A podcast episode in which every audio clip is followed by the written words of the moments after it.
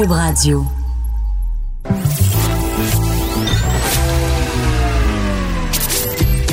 Caroline Saint-Hilaire. Caroline Saint-Hilaire. Un été pas comme les autres. Cube Radio. Cube Radio. C'est tellement un été pas comme les autres. Oui, Caroline Saint-Hilaire au micro de Cube Radio en ce beau, beau, un petit peu beau, 28 juillet. J'espère que vous allez bien. J'espère euh, que vous êtes soit au bord d'un lac, d'une piscine, que vous réussissez à survivre à cette humidité, à cette chaleur. On vous réserve encore une fois une belle émission. Et euh, je sais pas si vous avez lu euh, Journal de Montréal ce matin. Je, trouvais ça fascinant quand même parce que on parle beaucoup de bon de la, vague de dénonciation hein, au cours euh, des dernières semaines, particulièrement au cours des derniers jours. Et on a entendu, on a lu hier dans le Devoir, on en a parlé hier euh, à l'émission, euh, de certaines allégations envers euh, l'humoriste Julien Lacroix.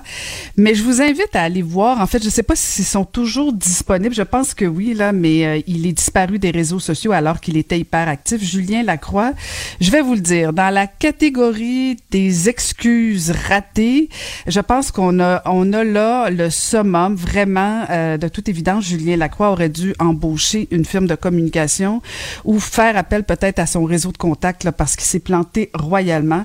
Et bien voilà, tout, euh, plusieurs producteurs l'ont abandonné, dont sa gérance. euh, voilà, donc euh, Julien Lacroix, une bien triste fin. Mais bon, l'histoire dira pour, le, pour la suite des choses. Et je pense, je pense qu'elle a une opinion sur la question. On va en parler tout de suite avec Varda Étienne.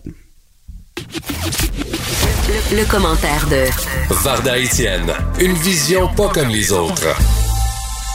Animatrice, auteur, femme d'affaires, une redoutable chroniqueuse, dangereusement en forme. Varda Étienne, bonjour Varda. Bonjour Caroline, aussi un beau bonjour à nos euh, auditeurs ou nos fidèles auditeurs. Bonjour. Bonjour, bonjour. Alors, tu as suivi un peu euh, l'histoire euh, de Julien Lacroix.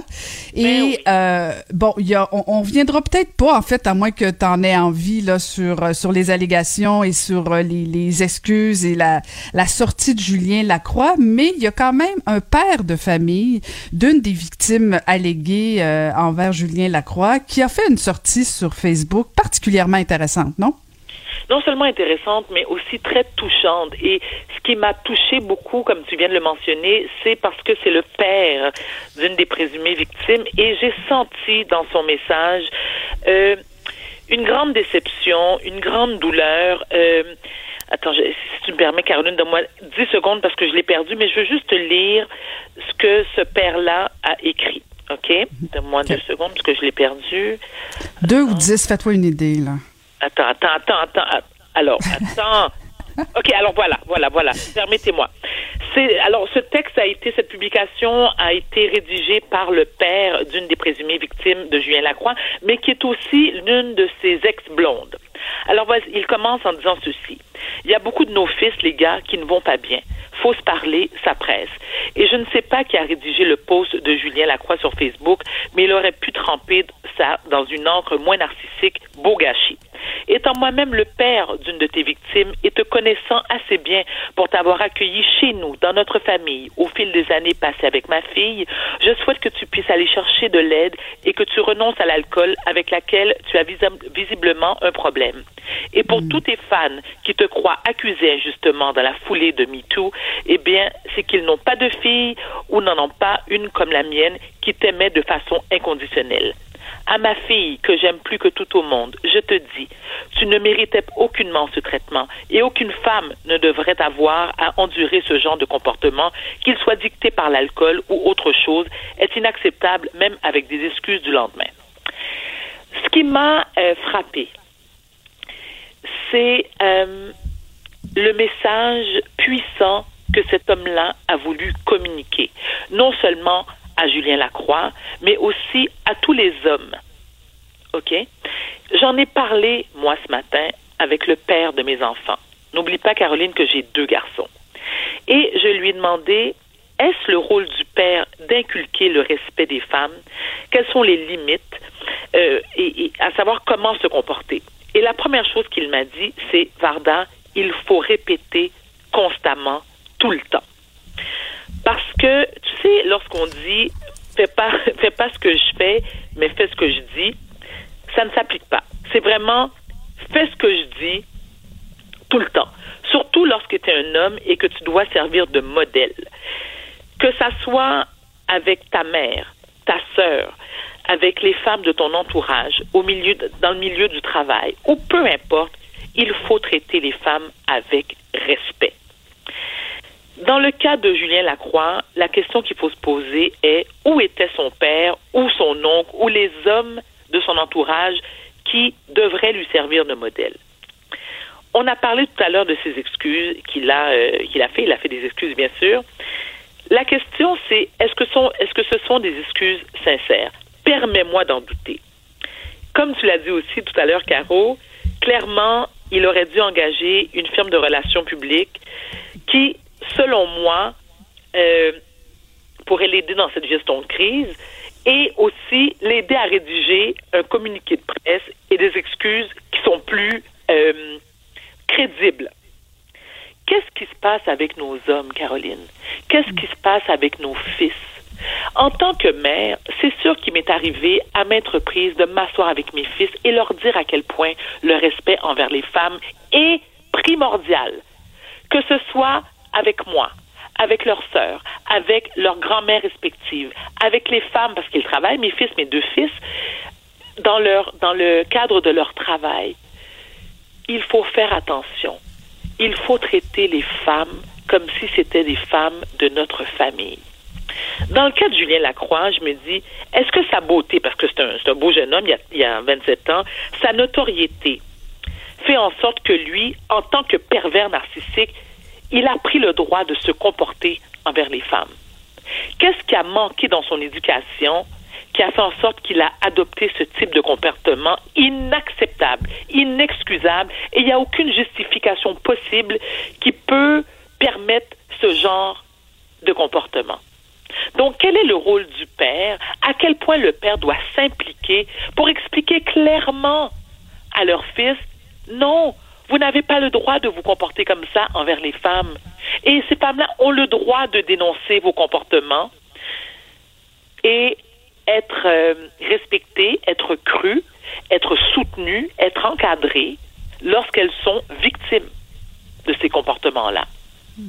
Donc moi, ça, oui, vas-y, Caroline, je t'en prie. Mais, oui, mais Varda, ce que je, suis d'accord avec ce que tu dis, mais en même temps, on le sait très bien. Les enfants, bon, on parlera pas d'un enfant à 27 ans là, mais mais les enfants souvent imitent ce qu'ils voient à la maison. C'est soit qu'ils imitent ou ils vont vraiment à l'opposé pour euh, pour se rebeller.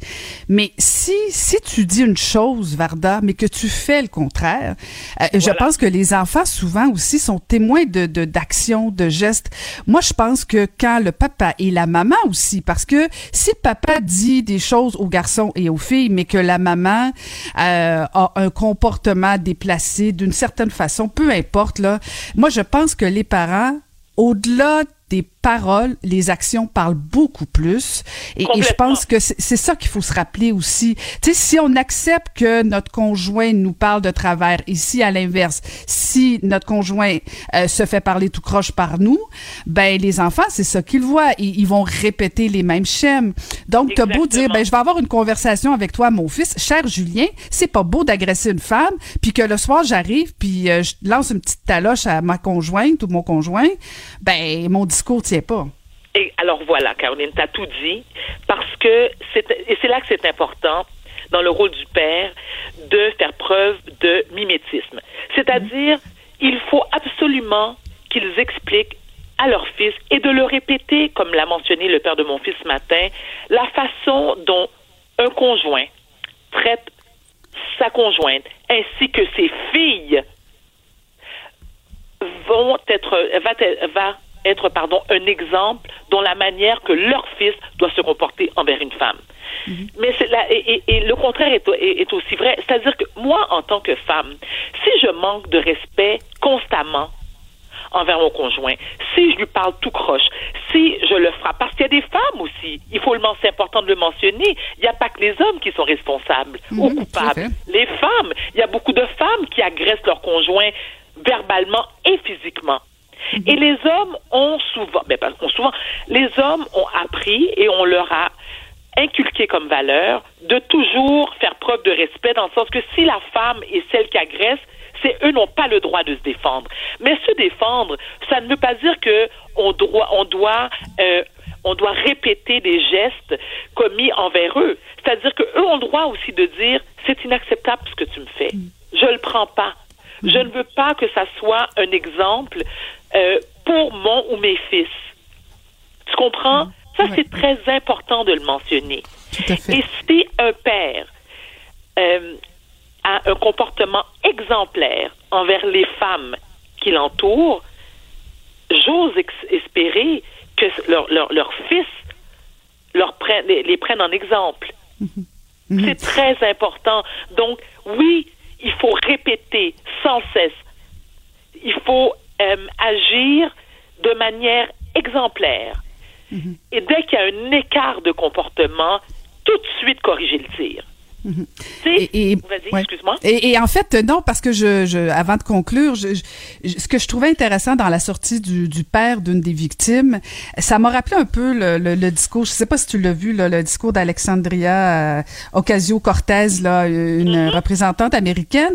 Et. Oui. je me disais que Varda, il n'y a pas un père de famille qui souhaiterait, qui voudrait que sa fille soit une victime d'agression sexuelle ou même euh, d'harcèlement ou quoi que ce soit. Et là, je pense que on touche à quelque chose où si les pères finissent par se mobiliser, on est ailleurs parce que que les femmes se mobilisent puis qu'on soit solidaires, c'est une chose et, et c'est à la limite la moindre des choses. Mais si les pères commencent à dire non, ça se peut pas là, ma fille ne peut pas être victime comme ça, là je trouve que euh, euh, on change le ton, on change le discours et, et je trouve ça particulièrement euh, mobilisant euh, que, que les pères comme ça sortent. Il n'y a pas un père Varda qui veut que sa fille soit une victime. Jamais, c'est impossible. Ça me rentre pas dans la tête. Très bien dit, Caroline, et je vais aller plus loin que ça. Non seulement Ben, un père, un frère. Un frère. Ben Moi, oui. je vois comment mes, mes, mes fils sont hyper protecteurs envers leurs sœurs. Écoute, mon, mon, le- alors le, le- mon fils cadet, qui a 17 ans, ma fille en a 14 ans, il me dit tout le temps, je ne veux pas revenir à, à ce que j'ai dit hier, ou est-ce que j'ai été un petit peu loin dans mes propos, mais il m'a dit, maman, si un gars ou un homme touche à ma sœur, je sais pas ce que je vais lui faire. Et ça peut lui-même lui donner des envies meurtrières. Mon fils n'est pas violent pour Saint-Saëns. Mais il me dit, maman, je viendrais complètement fou qu'un Ouais, c'est homme ça. qui touche à ma sœur, parce qu'à la limite, toucher à sa mère, qui est une enragée, on s'entend comme moi, tu sais, euh, et malgré le fait que j'ai été victime euh, de viol, j'ai quand même un caractère très fort qui fait qu'aujourd'hui, je serais capable de me défendre. Tu comprends? Je serais capable. cas, J'ose croire que je serais capable de me défendre. Mais sa sœur qui a 14 ans, là, qui débute dans la vie, je veux dire, elle a besoin d'être protégée, d'être euh, euh, non seulement d'être protégée, d'être rassurée. Et le fait que ma fille sache qu'elle a justement deux frères et un père qui pourraient la défendre, ben, en quelque part, je me dis que grand bien lui fasse, puis tant mieux pour elle. Mais t'as tellement bien dit, Caroline, il faut que les hommes se mobilisent.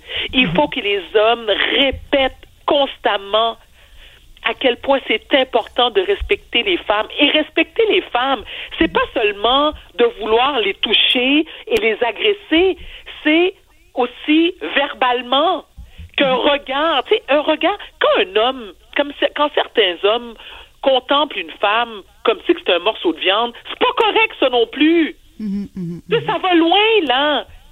C'est dans le regard, c'est dans les paroles, c'est dans la façon de lui toucher. Exemple, tu fais un câlin à une de tes amies, là. Un, un de mes fils, parce que mon, mon, mon fils, mes deux fils ont des amis, euh, ils ont beaucoup d'amis euh, femmes. Et moi, je dis toujours, quand vous leur faites un câlin, là, je veux dire, soyez très, très sensibles et faites, faites attention à vos mains vont jusqu'où. Tu sais, faire un câlin, là, puis la prendre dans tes bras, puis lui flatter le dos, c'est une chose. Descendre tes mains plus bas, mais là, ça, ça peut virer en agression et en inconduite sexuelle. C'est- très Écoute, sensible comme sujet. On, on a trouvé la solution, Varda. La solution passe les- par les pères et par les frères. Alors, mobilisez-vous. Voilà, exactement. Merci, merci Val. Écoute, écoute, tu es formidable. Je, je- moi, je le dis sans cesse, tu es formidable. À demain, Varda. Merci, Caroline, je t'adore. À demain. À demain, c'était Varda Étienne. Caroline Saint-Hilaire. Pas d'enveloppe brune, pas de lobbying. Juste la vraie bonne radio, dans les règles de l'art. Cube Radio. Il est chroniqueur au Journal de Montréal et aussi animateur euh, du balado Là-haut sur la colline. Bonjour Antoine Robitaille. Ben, bonjour Caroline. Très contente de te parler. Je te lisais ce matin, en fait, euh, et euh, ça m'a vraiment, mais vraiment donné le goût d'aller écouter ton balado euh, Santé, échec de toutes les réformes depuis 95, parce que, bon, toi, t'en as couvert des campagnes électorales. Moi, j'en ai fait quelques-unes, jamais à Québec, que Dieu m'en préserve. Mais il y a un sujet qui est assez répétitif. C'était bien sûr la question nationale, mais la question de la santé, et tu en parles dans ta, dans ta chronique ce matin, c'était de tous les enjeux électoraux et pourtant, il n'y a rien qui a changé. Ben, il y a des choses qui ont changé quand même, euh, Caroline, puis j'en ai parlé mais pas, avec... Pas amélioré, ouais, mais pas amélioré tant que ça. On pensait que, c'est ça, c'est que je pense que dans une société qui vieillit, on se préoccupe davantage euh, des, personnes âgées, évidemment, des, et, donc le, les, priorités changent. Or, euh, en 95, ça a été le référendum sur la souveraineté partenariat de, de Jacques Parizeau, mais en même temps, on a commencé vraiment à se préoccuper énormément du système de santé, à se dire qu'est-ce qu'on va faire avec le vieillissement qui s'en vient, le vieillissement accéléré? De la, population québécoise. Puis là, on a voulu réformer notre système de santé pour se préparer à ça, surtout qu'il y avait eu des changements technologiques qui permettaient ce qu'on a appelé le virage ambulatoire. Puis c'est Charles Le Cavalier qui a eu, euh, qui est reporter euh, évidemment au bureau politique euh, de, de Québécois à Québec. Puis lui, il s'est dit, ça fait 25 ans le virage ambulatoire. C'est Jean Rochon qui l'avait lancé. On se souvient du ministre Jean Rochon de, de, de Jacques Parizeau, c'était le ministre de la Santé, et euh, lui, il avait fait un rapport pour un autre ministre de la Santé précédent, c'est Marc-Yvan Côté, un rapport qui, justement, présentait les gros, les grands problèmes du système, puis ce qu'il fallait faire rapidement, puis c'était le virage ambulatoire qu'il fallait faire selon lui, c'est-à-dire transformer certains petits hôpitaux en CHSLD, puis aussi faire en sorte que quand quelqu'un peut se fait euh, opérer euh, pour les cataractes ou euh, avant il restait longtemps à l'hôpital là puis c'était long ça coûtait cher les, les hospitalisations maintenant avec la réforme Rochon, on se disait on va les renvoyer chez eux plus plus vite, puis l'argent qu'on va économiser en fermant les hôpitaux, puis en, en faisant en sorte qu'on n'est pas obligé de les, les, hospitaliser, ben on va le mettre dans les CLSC, puis on va donner donc des services locaux. Et euh, évidemment, on sait ce qui est arrivé.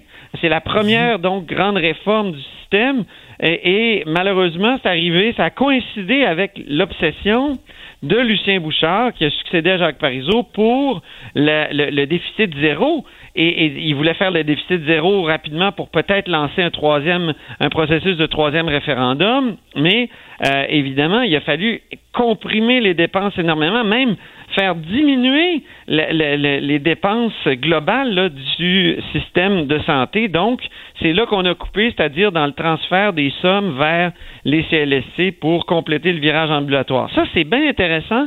Puis, Charles Le Cavalier du journal, donc lui, il s'est dit, on va continuer, on va aller voir combien de ministres depuis, il, y a, eu 25 ans de réformes, de rapports et tout ça, et, et combien de ministres, et là, c'est évidemment, c'est Pauline Marois, c'est François Legault qui a été ministre, et ensuite, évidemment, les ministres libéraux, euh, Couillard, Bolduc et euh, Barrette, évidemment, et, et, au bout du compte, mais là, on a fait un sondage, euh, on a demandé à Léger Marketing de poser la question, puis c'est 55% des Québécois qui sont convaincus que la situation s'est pas améliorée, c'est dégradé. Donc c'est ça qui est, c'est ça qui est. Pour, là, tu dis il n'y a rien qui a changé. Il y a quand même des choses qui ont changé, mais c'est l'impression que l'accès, là, qui était le problème central du système de santé, ben ce problème-là a vraiment pas été réglé, malgré des promesses solennelles. Là. Tu sais, on pense à Jean Charest en, en 2004. J'ai retrouvé sa phrase hier. là. C'est une entrevue qu'il donne euh, en 2003, enfin en mars 2003, juste avant la, campagne électorale, il dit à Denis Lessard de la presse euh, Je dis aux Québécois, faites-moi confiance, je vais remettre sur pied le système de santé et vous me jugerez sur les résultats. Si vous n'êtes pas content, vous voterez contre moi aux prochaines élections. Puis il a été élu minoritaire d'ailleurs après, hein, parce que les gens ont bien vu qu'il n'y avait pas de baguette magique pour régler la question du système de santé. Au contraire, on a l'impression que ça s'est dégradé. tellement, tellement. Écoute, on a jugé à moitié finalement Jean Charest. Mais, mais quand je dis qu'il n'y a rien qui a changé, c'est, justement au niveau de cette perception-là. Et moi, ce que je me pose comme question, c'est-tu un combat perdu d'avance? Parce que, bon, là, François Legault euh, a, fait un peu le même, le même engagement dans le cadre de la dernière campagne électorale. Il a dit qu'on aurait accès à un médecin. Euh, il baisserait de 90 minutes. Hein. Je pense que c'est ça son engagement, ben euh, de, de baisser l'attente de 90 minutes. Il a tassé Daniel McCann en disant bon ben, peut-être qu'il nous faut quelqu'un d'autre pour gérer la pandémie. Et là, il arrive avec Christian Dubé. Est-ce que François Legault va enfin régler la question de la santé au Québec? Jean Rochon, en tout cas, l'ancien ministre euh, de Jacques Parizeau et Lucien Bouchard, lui, euh, il observe ça maintenant, évidemment, de l'extérieur. Il dit qu'il y a une fenêtre pour améliorer les choses. Puis déjà, la pandémie a aidé à précipiter certains changements qui étaient bloqués depuis longtemps, notamment l'élargissement de la pratique euh, professionnelle des infirmières et des pharmaciens. Donc, on a fait des pas, et, est-ce qu'on peut dire merci COVID? On peut jamais dire merci COVID, mais au moins dans cette situation-là, nécessité et mère de l'invention, enfin, on a euh, donné un peu plus un, meilleur rôle, puis c'était déjà dans le programme de la CAC, mais ça a été plus facile probablement euh, de le faire. Jean Rochon dit qu'il faut aller plus loin, puis que Legault a une fenêtre d'opportunité, comme on dit, ou d'occasion, si on est plus euh, français comme moi. Et, donc, euh, l'occasion, c'est évidemment de est-ce qu'on est-ce qu'on va construire assez de maisons des années pour changer la vie de nos vieux? Est-ce qu'on va réussir à rendre imputables aussi les gestionnaires du réseau? Parce que avec toutes les réformes qu'il y a eu, on est allé toujours vers plus de centralisation. Et, ça a été euh, euh, évidemment la réforme Barrette qui a été un peu l'apogée de la centralisation. Et on s'est rendu compte pendant la crise de la pandémie que c'était problématique parce que euh, il y avait souvent dans les CHSLD pas de, de directeur général euh, et, et, on veut qu'il y ait des gestionnaires imputables et on veut ramener ça. Donc c'est une certaine décentralisation parce qu'ils vont avoir une liberté d'action parce que qui dit imputable dit liberté d'action. Alors et, ça est-ce qu'il va réussir à le faire? Euh, et aussi aussi, aussi, François Legault a, promis, a promis de, s'attaquer au paiement à l'acte euh, et a fait des, promesses pour changer le mode de rémunération des médecins. Ça, c'est une promesse énorme. Puis on s'attaque peut-être au cœur du problème, Caroline. C'est ça que mm-hmm. m'explique euh, Charles Le Cavalier, c'est que les médecins sont euh, à la fois des employés, sont comme des faux employés du, du système de santé. Ils sont à la fois des petits entrepreneurs et des employés. Ils ont vraiment le beurre et l'argent du beurre. Ils ont les avantages des employés, donc garantie d'emploi, euh, tout ça, et ils ont les avantages des entrepreneurs, c'est-à-dire que euh, ils peuvent s'incorporer et euh, ils peuvent à un moment donné aussi décider de, leurs vacances. Sais, on me dit là, que si deux obstétriciens dans un hôpital, mettons, s'il y en a juste deux, puis si les deux décident de partir en vacances en même temps, le DG de l'hôpital, il peut pas les, contredire, les contraindre. Il faut qu'ils acceptent qu'il n'y a plus d'accouchement dans l'hôpital, c'est tout, pendant les, les, la vacance des, les vacances des, des, médecins. Donc, est-ce qu'il faut aller jusqu'à en faire des salariés? Ben là, il y a des experts comme Damien Contandrio-Poulos, par exemple, de, de, de l'Université de Victoria, ancien de l'Université de Montréal, qui prônent ça. Mhm. Mais en fait, ça va être intéressant parce que c'est quand même c'est quand même gros là, la santé, hein, c'est c'est pas rien. Euh, puis en même temps, tu le dis bien dans ta chronique, est-ce que la pandémie c'est une occasion pour le gouvernement de Legault? Tu sais parce que on a tous été sensibilisés bien sûr par la gouvernance, par les lacunes, mais en même temps par le fait que c'est des services tellement essentiels qu'on dépend d'eux. Fait que tu sais c'est pas évident pour François Legault de jouer là-dedans euh, en rappelant bon des fois on va se le dire, là, puis je, vais me faire euh, garocher des tomates, mais c'est pas grave, je vais assumer. Euh, certains médecins très gâtés qui ont peut-être un peu abusé. En même temps, des infirmières, des préposés qui sont au cœur euh, de l'action, qu'on a besoin d'eux, qui sont sous-payés. Je veux dire, c'est parfois très rigide. Exact. Et c'est énorme par où commencer. Et, moi, je pensais que l'arrivée de Christian Dubé, c'était un peu ça, disant, OK, peut-être que c'est lui qui peut, dans le fond, brasser cet arbre-là. Euh, mais je sais pas jusqu'à quel point. Oui, nous, je pense qu'on est réceptif, on veut du changement. Mais est-ce que dans le réseau de la santé, le changement est si souhaité que ça? Je suis pas certaine, Antoine. Oui. Ben, euh, premièrement, il faut dire qu'il y a déjà une promesse rompue en santé. Euh, François Legault avait dit on va aller chercher un milliard dans les poches des médecins spécialistes. Euh, ça s'est pas fait, hein. c'est Christian Dubé, comme président du Conseil du Trésor, qui n'a pas réussi à le faire. Euh, deuxièmement. Fait qu'il est récompensé en, en, étant nommé ministre de la Santé. C'est bon, ça? Oui, c'est spécial. Mais, deuxièmement, il faut dire quand même que François Legault a jamais eu peur des médecins et de les confronter et d'avoir euh, vraiment des, des, des, rapports frontaux avec eux. Et, et, je pense, quand il était ministre de la Santé, il y a une des choses dont on se souvient le plus, là, Caroline, c'est sa loi spéciale pour forcer les médecins euh, à, à, travailler en urgence. Et, mm-hmm. et, ça, ça avait, euh, ça avait vraiment provoqué un tollé. Euh, mais euh, on, puis, puis évidemment, sa promesse, évidemment, d'aller chercher un milliard. Donc, il n'y a pas peur des médecins. Il y a du volontarisme euh, de la part de, de, Legault en santé.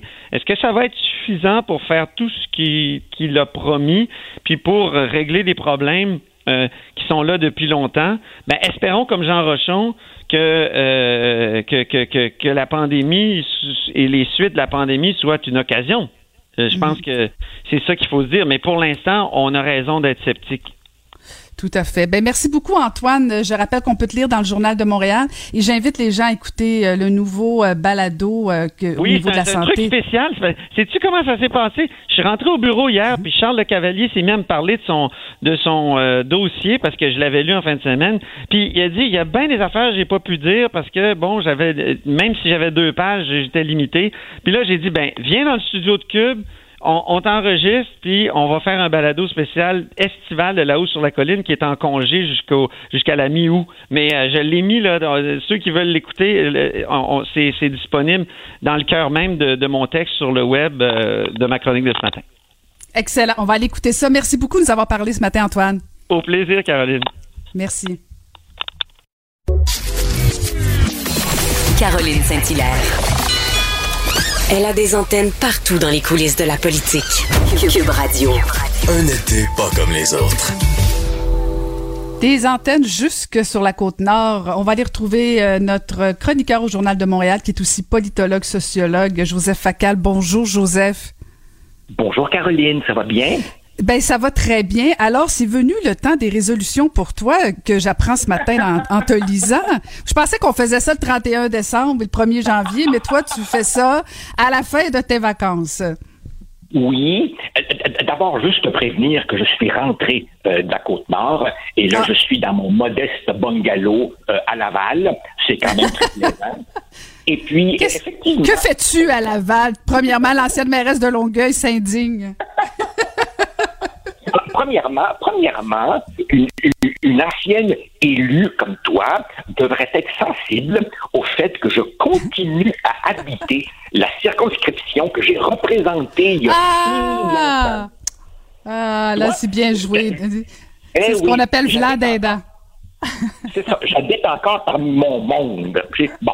Non, mais sérieusement, ma, ma résolution, si tu veux, ma, résolution, c'était pas de, c'était pas de perdre du poids, bien, bien que ça pourrait me faire du bien, mais, mais c'est tout simplement d'essayer de lutter avec mes modestes moyens contre cette espèce de, de cynisme, de morosité, de ras-le-bol euh, que beaucoup de nos concitoyens, et moi aussi, éprouvons souvent euh, vis-à-vis la, la vie politique si on fait un vox populi et qu'on demande à nos concitoyens ce qu'ils en pensent, souvent ils te diront Wow, tout c'est pareil, il n'y a rien à faire. Et puis on peut effectivement avoir parfois le sentiment que si on amuse le peuple avec des humoristes de la télé-réalité et en leur envoyant un petit chèque, ils sont prêts à gober n'importe quoi.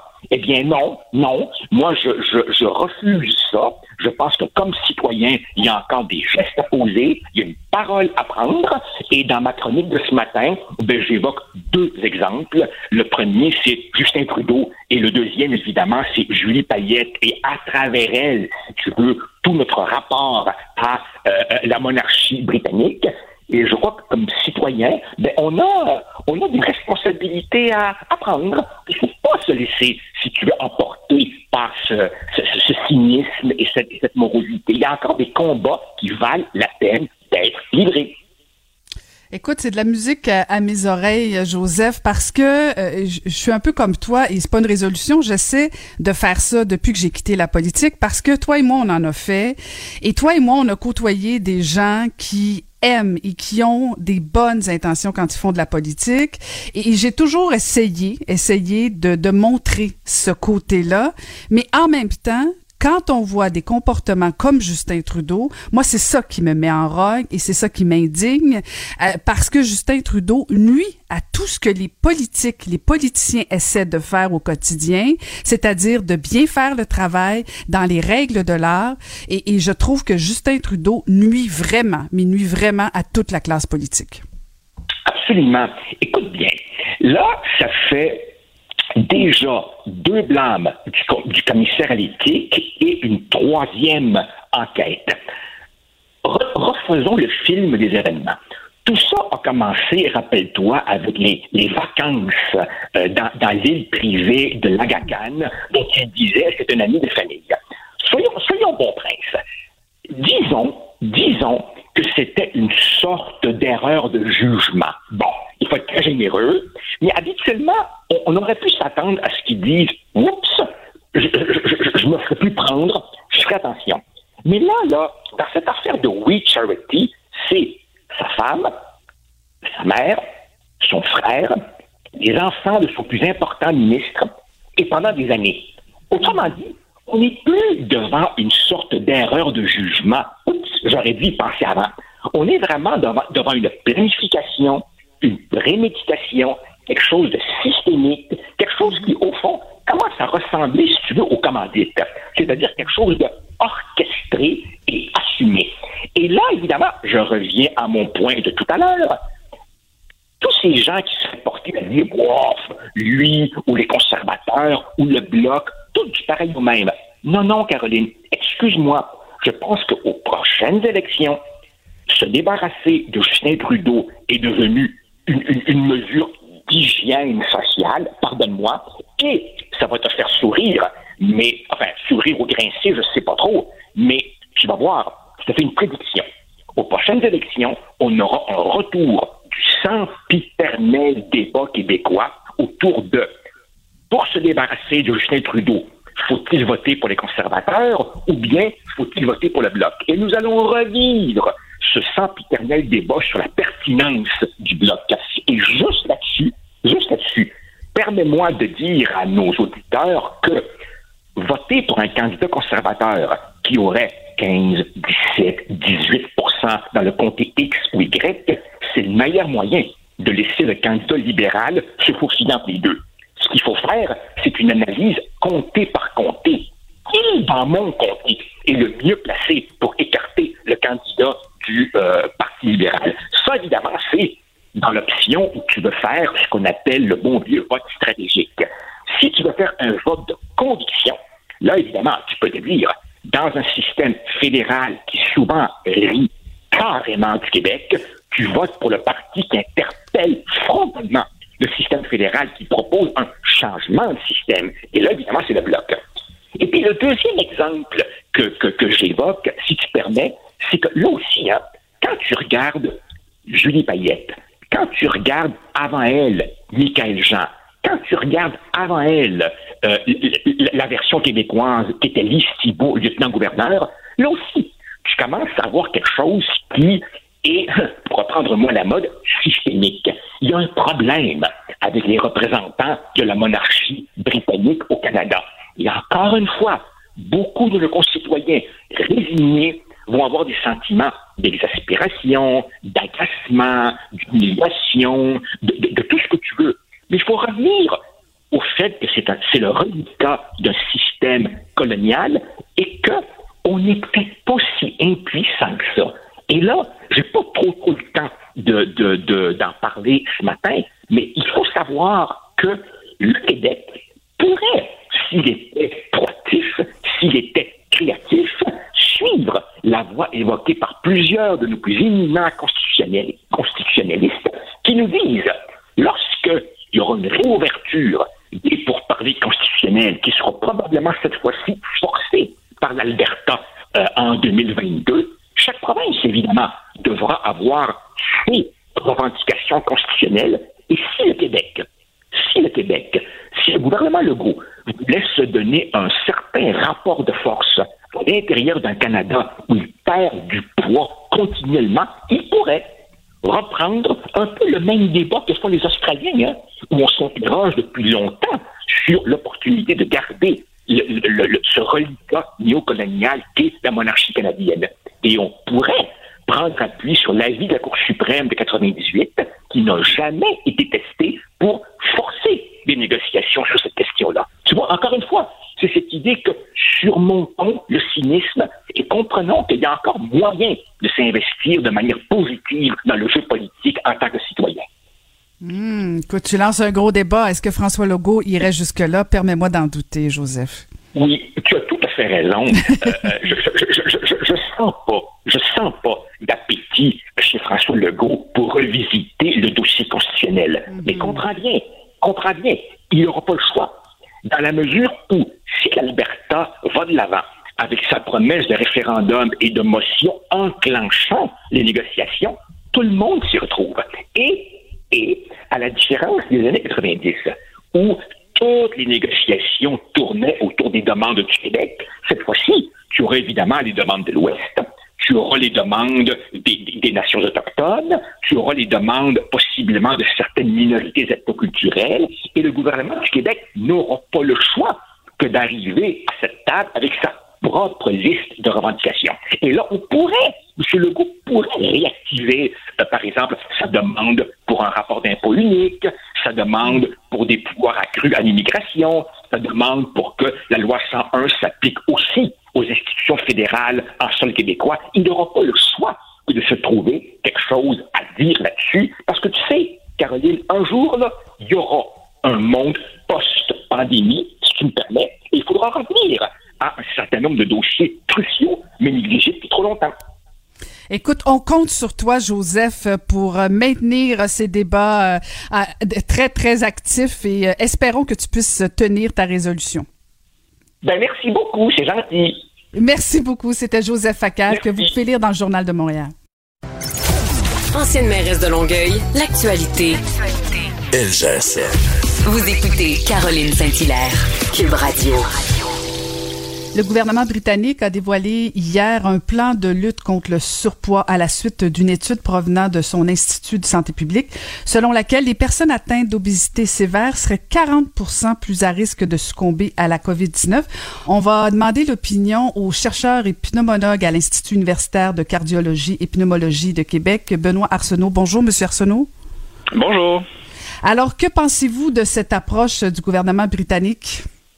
Ben, premièrement, euh, je pense que toute mesure qui est implantée par le gouvernement, que ce soit le gouvernement britannique ou même le, gouvernement du Canada ou du Québec, qui va rendre accessible, euh, je dirais, l'accès à une saine alimentation et ça de façon juste et équitable euh, et à la pratique d'activité physique, ben, pour moi, c'est une bonne nouvelle parce qu'on sait que la mauvaise alimentation, la sédentarité, c'est deux importants facteurs de risque pour les maladies du cœur, par exemple, ou d'autres maladies comme le diabète de type 2. Moi, personnellement, ben, je travaille en cardiologie préventive. Ça fait des années que je milite pour que les gouvernements rendent euh, l'accès à une saine alimentation euh, de qualité, euh, puis que je milite pour des politiques publiques qui sont fondées sur la science, puis qui vont mener à l'aménagement d'un environnement urbain qui va rendre la, la, pratique régulière d'activité physique plus facile pour l'ensemble de la population. Cela étant dit, vous semblez dire que d'associer la COVID-19 au fait que certaines personnes atteintes d'obésité, c'est peut-être dangereux et ça, ça risque de les stigmatiser.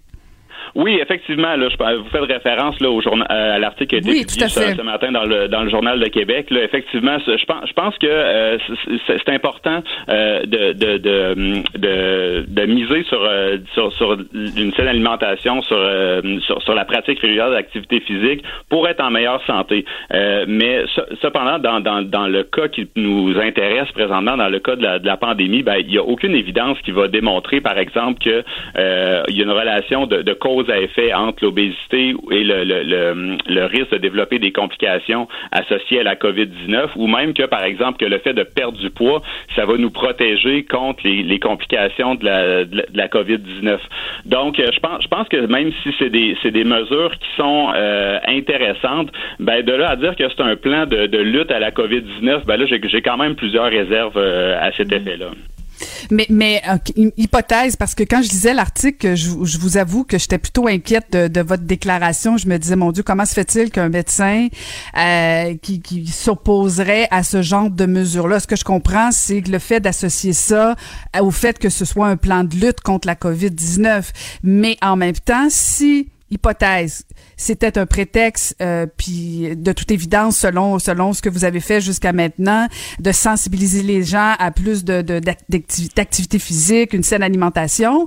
Ben, si tenter que ça sensibilise, pardon, les gens au fait qu'on doit prendre soin de notre corps, euh, ben tant mieux si ça peut faire œuvre utile, non? Euh, oui, mais c'est ça. Je pense que de, là, c'est un, message, je pense, qui, est un peu. Euh, qui, pour, moi, j'ai de la misère avec ce message-là parce que ce qu'on dit, c'est que les gens sont atteints de la COVID-19 parce qu'ils font pas nécessairement attention à leur corps. Donc, euh, pour, pour, moi, euh, je, je, prends exemple, par exemple, du, du premier ministre britannique qui, au début, se vantait d'aller dans les hôpitaux pour qui soignait les patients atteints de COVID-19, puis se vantait de serrer la main de tout le monde.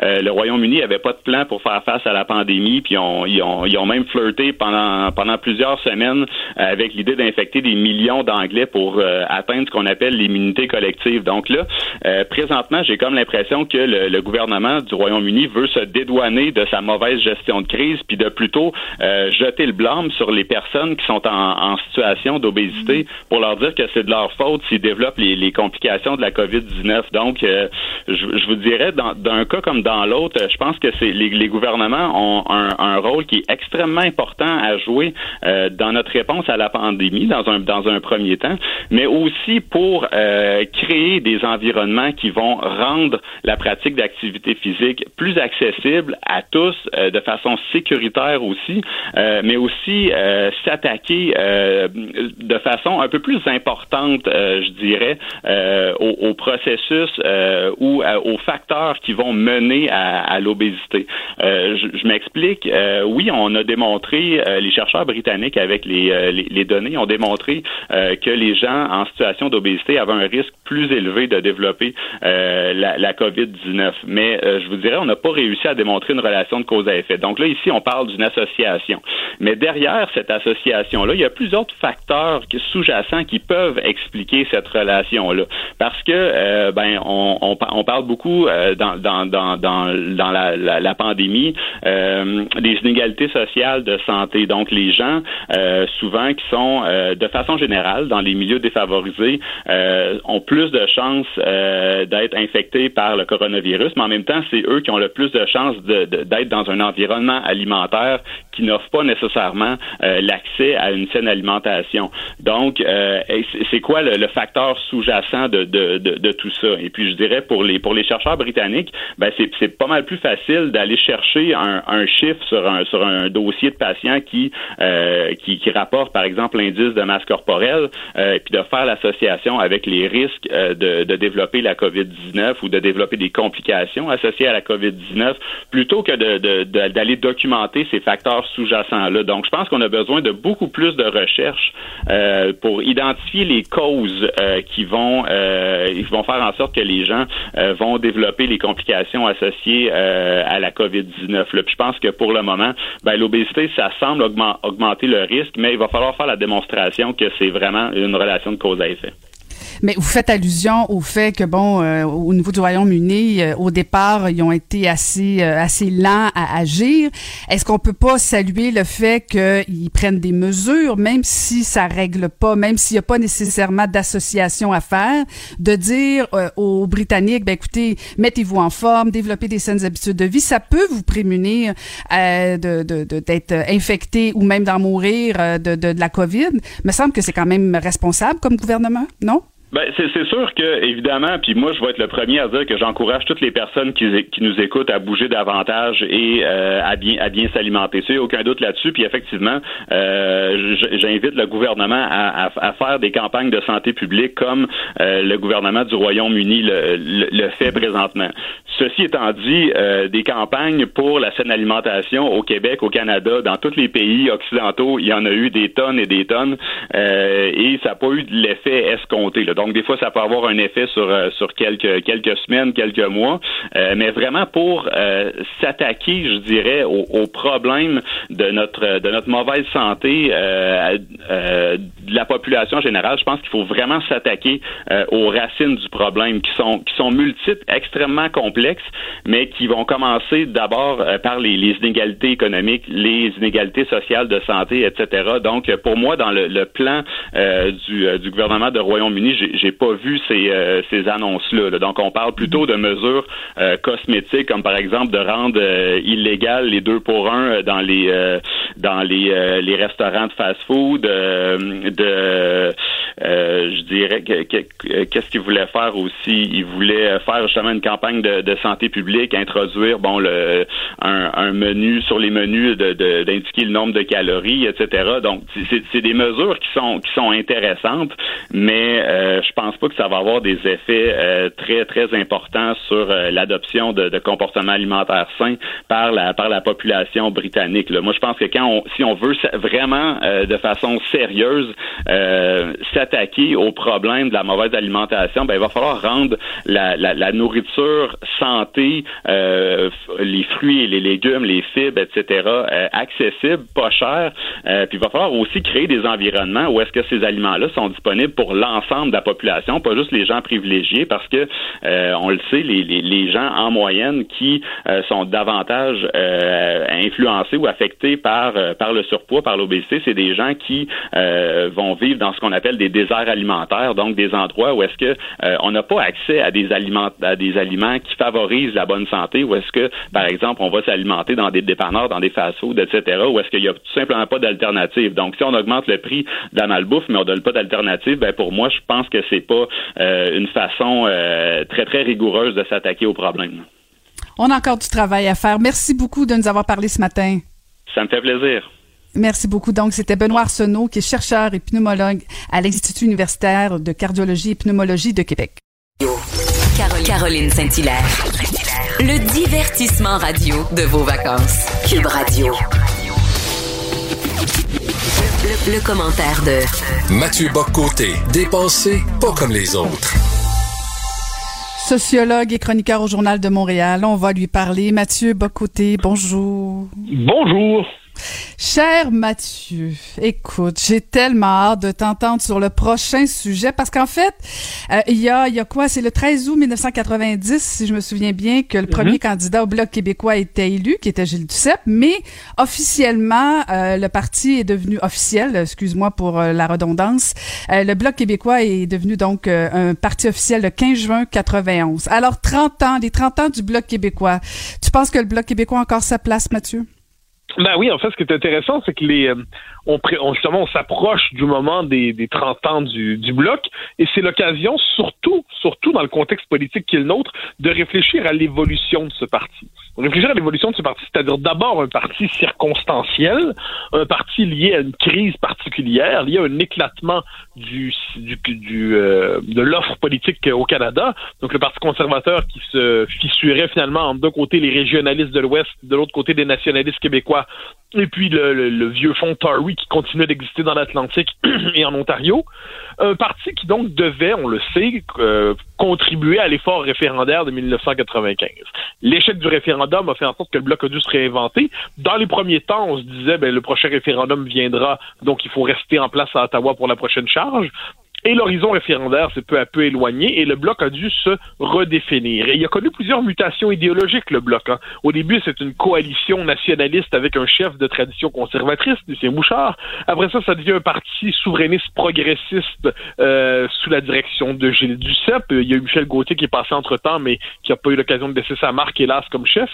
Euh, Gilles Duceppe représente donc ce virage progressiste du Bloc québécois et euh, bon, des mutations, d'autres mutations. Ensuite, la grande crise de 2011, l'effondrement. On se demande est-ce que le parti peut survivre, est-ce qu'il peut renaître? Et la renaissance avec euh, Yves-François Blanchette aux dernières élections fédérales. Renaissance intéressante parce que le Bloc a su s'adapter au nouveau contexte qui est le sien. Donc, il a quitté la posture A du souverainisme progressiste obligatoire, comme si on devait être obligatoirement à gauche si on était souverainiste. Il a quitté aussi l'indépendantisme incandescent à la Mario Beaulieu, qui n'était pas sans mérite, mais qui était assez limité comme créneau électoral dans les circonstances. Et il s'est collé finalement à la renaissance du nationalisme québécois autour des questions identitaires et dans une perspective qui, tout en étant souverainiste, euh, épouse l'autonomisme du gouvernement Legault. Et, euh, et ce, que, ce que ça veut dire dans les faits, ça veut dire que le Bloc réussit à occuper au Québec, sur la scène fédérale, l'espace du nationalisme québécois. Il n'est plus aussi dominant qu'il l'a été autrefois quand il, occupait tout le Québec francophone, mais il conserve manifestement, il s'est reconstruit politiquement. Les Québécois continuent pour un temps, tout le moins, de lui faire confiance comme porteur du nationalisme à Ottawa. Et la question que le Bloc va devoir se poser désormais, c'est euh, comment, dans la mesure, euh, comment se positionner par rapport aux grands partis fédéraux, comment il hiérarchise ses adversaires, hein, qu'est-ce qui est le pire pour lui, un gouvernement libéral ou un conservateur, comment euh, peut-il espérer maintenir ses acquis au Québec, quel lien développer avec le gouvernement Legault, quel lien conserver avec les souverainistes du Parti québécois?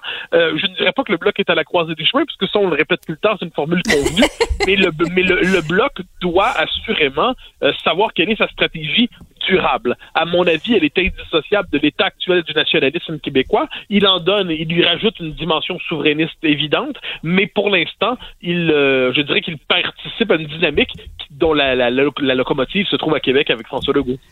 Mais la question à laquelle ils vont devoir répondre, euh, parce que je pense euh, qu'on va se la poser beaucoup, parce que l'élection risque d'arriver plus vite que tard.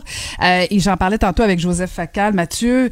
la question, c'est est-ce que le bloc québécois est pas, si on continue de voter pour le bloc québécois, c'est pas une garantie que Justin Trudeau va rester au pouvoir? Ben, ça, non, ça, ça, pour moi, ça, c'est une, euh, une, mauvaise lecture de la situation, parce que la question au Québec, c'est de savoir qui peut battre les libéraux. Si c'est les... Parce que qui peut les battre? Est-ce que les conservateurs peuvent les battre? Manifestement, ils sont pas partis pour ça. Donc, si on veut diminuer le nombre de sièges des libéraux au total, au Québec, ça passe pour l'instant par le bloc. Et à partir de là, la question qui se pose, c'est quelles sont les alliances que le bloc peut être prêt à faire. Et moi, c'est pour ça que je crois que le bloc, tout en demeurant indépendantiste, c'est le moins qu'on puisse dire, dans le, contexte qui est le nôtre, il devrait se demander quel est son programme d'autonomie à Ottawa. Quelles sont les revendications qu'il est prêt à porter? Quelles sont les exigences qu'il est prêt à faire? Surtout s'il y avait un gouvernement conservateur minoritaire, c'est pas inimaginable. Et eh bien, et qu'il en était le principal, le principal soutien.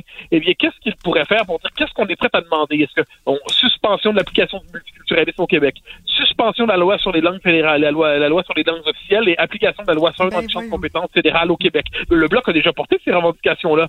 Et le Bloc les a déjà portées, je les sors pas de nulle part. Donc la question mm. qui se pose, c'est est-ce qu'il est capable de les... Euh, euh, de, de, ajustement des politiques d'immigration? Est-ce qu'il est capable de s'approprier ce programme-là et dire dans un éventuel gouvernement conservateur minoritaire, on est prêt à vous soutenir à condition que vous euh, vous soutenir sans participer, à condition que vous euh, vous acceptiez de céder ces éléments de pouvoir-là. Autrement dit, pour permettre une autonomie conquérante et croissante pour le Québec. Je pense que dans les circonstances historiques qui sont les nôtres, qui ne sont pas celles de l'incandescence référendaire, eh bien, ça me semble une stratégie où, sans cesser d'être indépendantiste, on est capable de jouer la carte du nationalisme à Ottawa. Mais Mathieu, on l'a présentement la situation idéale. Justin Trudeau est minoritaire. Et quelle est la place euh, du Bloc québécois actuellement? Quels sont les gains que le Bloc québécois va chercher pour les Québécois? On l'a là, on est dedans là. Et il se passe quoi actuellement? La, question est de savoir quelle est, quelle est l'allié potentiel. Les libéraux n'ont pas besoin du Bloc pour gouverner ils ont le, NPD.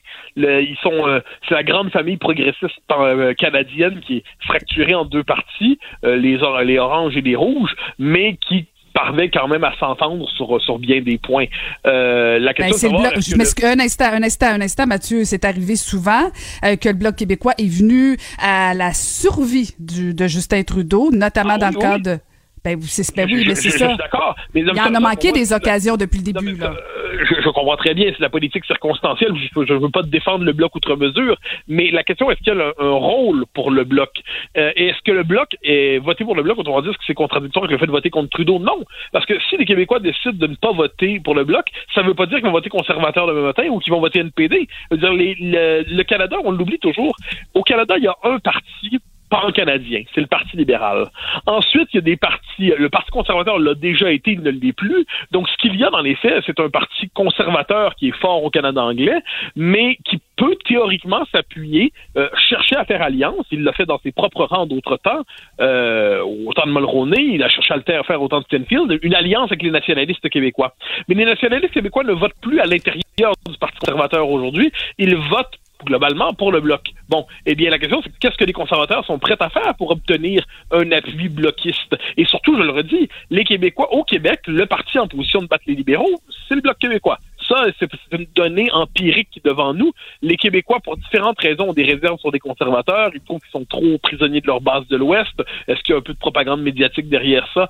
Probablement, mais il n'en demeure pas moins que le, le Bloc québécois, c'est le parti, c'est l'alternative aux libéraux au Québec. Donc la question, c'est quel programme peut-il ou doit-il se donner? Quel sera ce programme? Moi, je suis convaincu d'une chose, ça doit être un programme pour maximiser l'autonomie euh, politique du Québec sur des questions qui touchent à son identité fondamentale. Et ça, cette bataille-là, euh, je ne dis pas qu'on peut l'emporter définitivement. Le Canada demeure fondamentalement un cadre étouffant pour le Québec, mais on peut élargir l'espace de liberté du Québec dans la fédération jusqu'à ce que les circonstances référendaires se présentent à nous euh, un jour. Et hypothèse, là, si, pourquoi le Bloc québécois ferait pas une alliance avec les conservateurs avant l'élection en disant que il faut tellement sortir Justin Trudeau que le Bloc québécois va se mettre sur le côté pour s'assurer que les conservateurs gagnent la prochaine campagne électorale? Est-ce qu'on peut pas déterminer un peu ce qu'il y avait comme association entre Québec solidaire et Parti québécois où il y avait une potentielle entente là, qui est jamais, qui est jamais euh, abouti, qui jamais abouti? Euh, si les conservateurs Ben, et le Bloc québécois je- déterminaient des comtés pour faire des votes stratégiques? Je n'y crois pas pour une raison simple, c'est que l'électorat, euh, premièrement, au Canada anglais, s'allier formellement avec des séparatistes, ils voudront jamais. Ça, euh, c'est- réglé. Les séparatistes, c'est quand même le mal pour eux. Alors, euh, ce qui peut avoir lieu, à mon avis, c'est pas une alliance préélectorale, mais post-électorale, circonstancielle. Donc, un programme de gouvernement conservateur soutenu sans participation par le bloc autour d'une série de revendications particulières qui justifient le soutien. Ça, donc ça, pour moi, ça c'est crédible. Sinon, une alliance euh, entre les deux, euh, la nature de l'électorat bloquiste fait en sorte qu'il y a des éléments progressistes qui voudraient pas des conservateurs là-dedans. Euh, les conservateurs voudraient pas des séparatistes. donc ça peut davantage être une alliance des appareils qu'une alliance des partis dans une dynamique électorale. J'imagine ça au Canada anglais. Vous voulez vous faire élire grâce aux séparatistes, grâce aux séparatistes. Ce serait, ce serait intenable. Donc, euh, je pense que les- les- la, la culture politique canadienne ne le permet pas, mais ce qu'elle permet, c'est, une fois rendu à Ottawa, que le Bloc sache pourquoi il est là, non pas pour faire fonctionner le Canada, mais pour s'assurer que le Québec y trouve le plus de place possible, que les Canadiens ensuite se gouvernent entre eux. Écoute, je sens qu'on va en parler encore et encore et encore. Euh, merci beaucoup, Mathieu. Au grand plaisir, au revoir. Alors, on va parler encore longtemps, j'imagine, des 30 ans du Bloc québécois. C'était Mathieu Bocoté que vous pouvez lire dans le Journal de Montréal. Thérapie de couple. Pourquoi est-ce que tu ne le fais pas maintenant? Thérapie de couple. Oui, je passe de Mathieu Bocoté à Macacoto, ce moment du mardi où on embarque dans une thérapie de couple. Donc, on va aller retrouver euh, euh, cet homme anciennement politique, auteur, artique, euh, artiste, pardon, qui, euh, qui écrit maintenant aussi dans le Journal de Montréal. Macacoto, bonjour. Bonjour, Madame Saint-Hilaire. Comment allez-vous ce matin? Je m'habitue pas à ça. Bonjour, Monsieur Couteau. Je vais très bien vous-même. Oui, ça va bien. Ça va eh, bien. mon Dieu, t'as l'air de te lever. Euh, donc, euh, Non, on va parler. café en même temps. Ah, tu prends ton café en même temps. On s'excuse de te déranger. euh, on s'excuse. Écoute, je dirais pas ce que tu mets dans ton café, mais on va parler d'un sujet très intéressant. Du miel, du miel, du miel. Du miel, beaucoup, beaucoup, beaucoup de miel. C'est ça le problème, beaucoup de miel.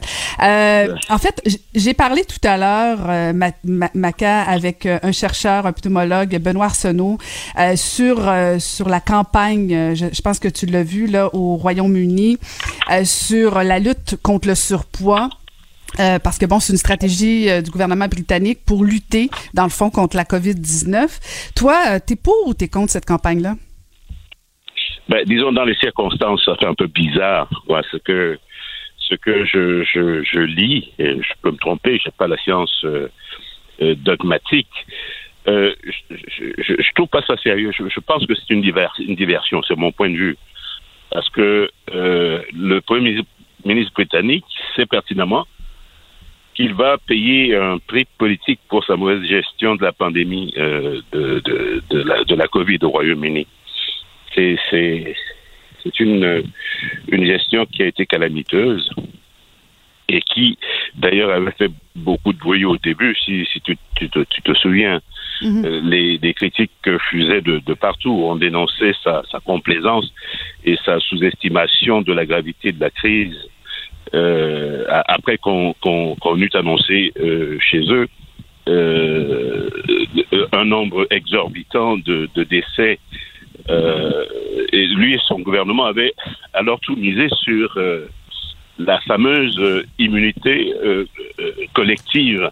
Il voulait atteindre, attendre que 60% de la population britannique soit infectée par le virus. C'est une situation qui a été vécue par de nombreux euh, observateurs et même euh, des Britanniques comme un, vrai cauchemar. Un cauchemar dont ils avaient l'impression qu'ils n'allaient pas être réveillés et qu'ils se sont mis là-dedans par, par leur propre faute. Hein? Et puis, euh, on, se souvient aussi que le, le, confinement était tardif. L'épidémie s'est propagée sans, sans aucun contrôle plus longtemps qu'elle n'aurait dû. C'est ça la réalité. Mm mais en même temps, quand euh, l'Institut de santé publique euh, du Royaume-Uni dit que euh, les personnes atteintes d'obésité sévère seraient 40 plus plus à risque de succomber à la COVID-19. Il me semble que c'est tout à fait responsable de la part d'un gouvernement de dire, écoutez, on va s'attaquer à cet enjeu-là, à cette problématique-là. C'est pas nécessaire de dire que, bon, tous les obèses vont mourir, mais en même temps, de, de dire, OK, on va profiter de l'occasion pour faire des campagnes de sensibilisation, pour développer des stratégies de saines habitudes de, euh, vie, de consommation, euh, d'activité physique. Moi, je trouve ça salutaire. Ça veut pas dire que on veut mettre l'emphase sur les personnes obèses qui sont automatiquement, euh, ils seront automatiquement atteintes euh, de la COVID, mais en même temps, oui, ça peut avoir des dommages. On sait très bien que les personnes qui souffrent d'obésité, ben, sont plus à risque euh, de développer des maladies. Alors, aussi bien profiter. Moi, je trouve ça salutaire, mais c'est comme si, et, c'est particulier au Québec, je pense, dès qu'on parle des, du problème, de la problématique des obésités, des obèses, pardon, c'est comme si on n'avait pas le droit de soulever ça. Je comprends que il y en a pour qui c'est premièrement, il y en a qui souffrent de ça, euh, il y en a qui l'ont pas choisi, euh, et, je comprends tout ça, mais justement, trouvons des façons, et, le docteur tantôt à qui je parlais, euh, docteur Arsenault, disait euh, il, faut s'attaquer aux racines du problème parce que il y a souvent des gens qui vivent dans des déserts alimentaires. Donc, ben, tant mieux si le gouvernement dit on prend acte du fait que euh, les obèses sont plus à risque, on va, un, augmenter les, les stations de, de, de d'aliments plus sains, on va développer des approches euh, pour euh, plus d'activité physique et en même temps, ben, il me semble que, me semble que c'est juste une bonne nouvelle. Je vois pas en quoi automatiquement on doit parler de stigmatisation des obèses. Non, non. On a trouvé qu'il y a un problème, on s'y attaque. Me semble que c'est responsable.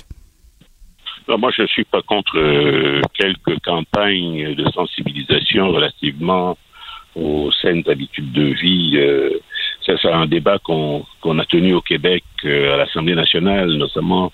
Euh, c'est récurrent. Euh, et tous les gouvernements ont fait ce, qu'ils pouvaient dans ce sens-là pour sensibiliser. C'est parce que c'est un, un enjeu social important. Mais mm-hmm. pour cela, on s'attaque pas à, l'état des gens, on s'attaque aux sources de, de, ces problèmes-là. On, va à la source. C'est la pauvreté, c'est euh, c'est les inégalités euh, sociales, euh, c'est aussi l'accès à, la, à, la, bonne bouffe. Elle n'est pas toujours accessible cette bonne bouffe financièrement et, et géographiquement non plus. Donc euh, ça, ça c'est c'est acquis. J'ai rien contre ça. Mais inscrire ce, ce débat dans la situation dans laquelle on se trouve aujourd'hui avec cette pandémie pour euh, signifier que moi, Premier ministre, euh, parce que j'étais obèse, j'ai failli passer de l'autre côté. et donc cela doit euh, disons, servir de plateforme pour euh, euh, mener une campagne dans le pays, je, reviens à ce que je disais au début, c'est une diversion. Parce que pourquoi ne pas le faire relativement à le, comment dire, à la cible réputée numéro un relativement à la, Covid, les aînés en l'occurrence, pourquoi ne pas faire, campagne contre le vieillissement à ce moment-là? Pourquoi ne pas faire campagne contre les maisons les maisons de, de, de, de, retraite. Euh, chez nous, on pourrait également euh, parler de, de, de, des aînés. On, sait ce qui euh, s'est passé dans les, les, CHSLD. Le euh, débat est en cours, justement, sur comment on traite nos aînés. Oui, parce que pendant la pandémie, ça nous a mis en, ça nous a mis en lumière le fait qu'on traitait pas bien nos aînés. On ose, on ose dire que oui, il faut changer nos façons de traiter nos aînés. Ben, trouvons des façons aussi que les obèses. Caroline, à ce moment-là. Non, non, Madame Saint-Hilaire, restons à Madame Saint-Hilaire comme au début. Madame Saint-Hilaire, pardonnez-moi. Euh, à ce moment-là, il aurait fallu, il aurait fallu euh, faire la recension de tous les facteurs qui pouvaient être, euh, disons, aggravants relativement à cette pandémie et faire la campagne, euh, une campagne adéquate dans ce sens-là. Mais quand on, cible une portion de la population qui n'a pas non plus choisi d'être grosse, mais qui l'est devenue par euh, concours de circonstances et effets euh, euh, additionnels reliés à la pauvreté, à l'éducation aussi. c'est ça qui me laisse dubitatif. Vois-tu? J'ai le sentiment que, considérant l'anticipation de la lecture négative que la population britannique va faire euh, à un moment donné euh, sur sa gestion de cette crise, euh, la peur d'être sanctionné l'amène à prendre les devants avec des, des, démarches sophistes comme celle-ci. Ben, Allô? Oui, oui, oui, oui, ça a coupé. Oui. Est-ce que vous êtes là, Monsieur Coteau? Oui, je suis là, madame. Oui. Euh, mais en fait, je me demande, je me demande si c'est parce que comme euh, comme euh, le docteur Maca, tu fais allusion au fait que ça semble être une mesure de diversion de la part du gouvernement britannique. Bon, c'est une chose, mais moi je pense sincèrement que le sujet du surpoids est un sujet tabou. Dès qu'on veut parler je, de... Je suis contre ce que tu dis, là. Je, ah! 15 minutes pour en arriver à ça. Mais, mais mettre cela euh, dans le contexte, dans le contexte actuel, c'est jouer avec le feu quelque part. Parce que. oui, mais on peut plus rien dire. on joue toujours avec le feu. Oui, non, mais c'est dangereux, ça. Tout le monde n'a pas la même. Tout le monde n'a pas la même lecture que vous faites, madame. Euh, et votre compréhension de cette démarche, de cette campagne, n'est pas la compréhension, ne sera pas la compréhension de tout le monde. Il y aura, veut, pas consciemment ou inconsciemment, stigmatisation. Les médias sociaux aidant aujourd'hui, va y avoir euh, ça, c'est c'est euh, à suivre de, de, près. Il va y avoir des impacts négatifs euh, sur euh, les, les concitoyens ou concitoyennes britanniques qui qui vont se sentir ostracisés quelque part. C'est c'est pas la campagne en soi.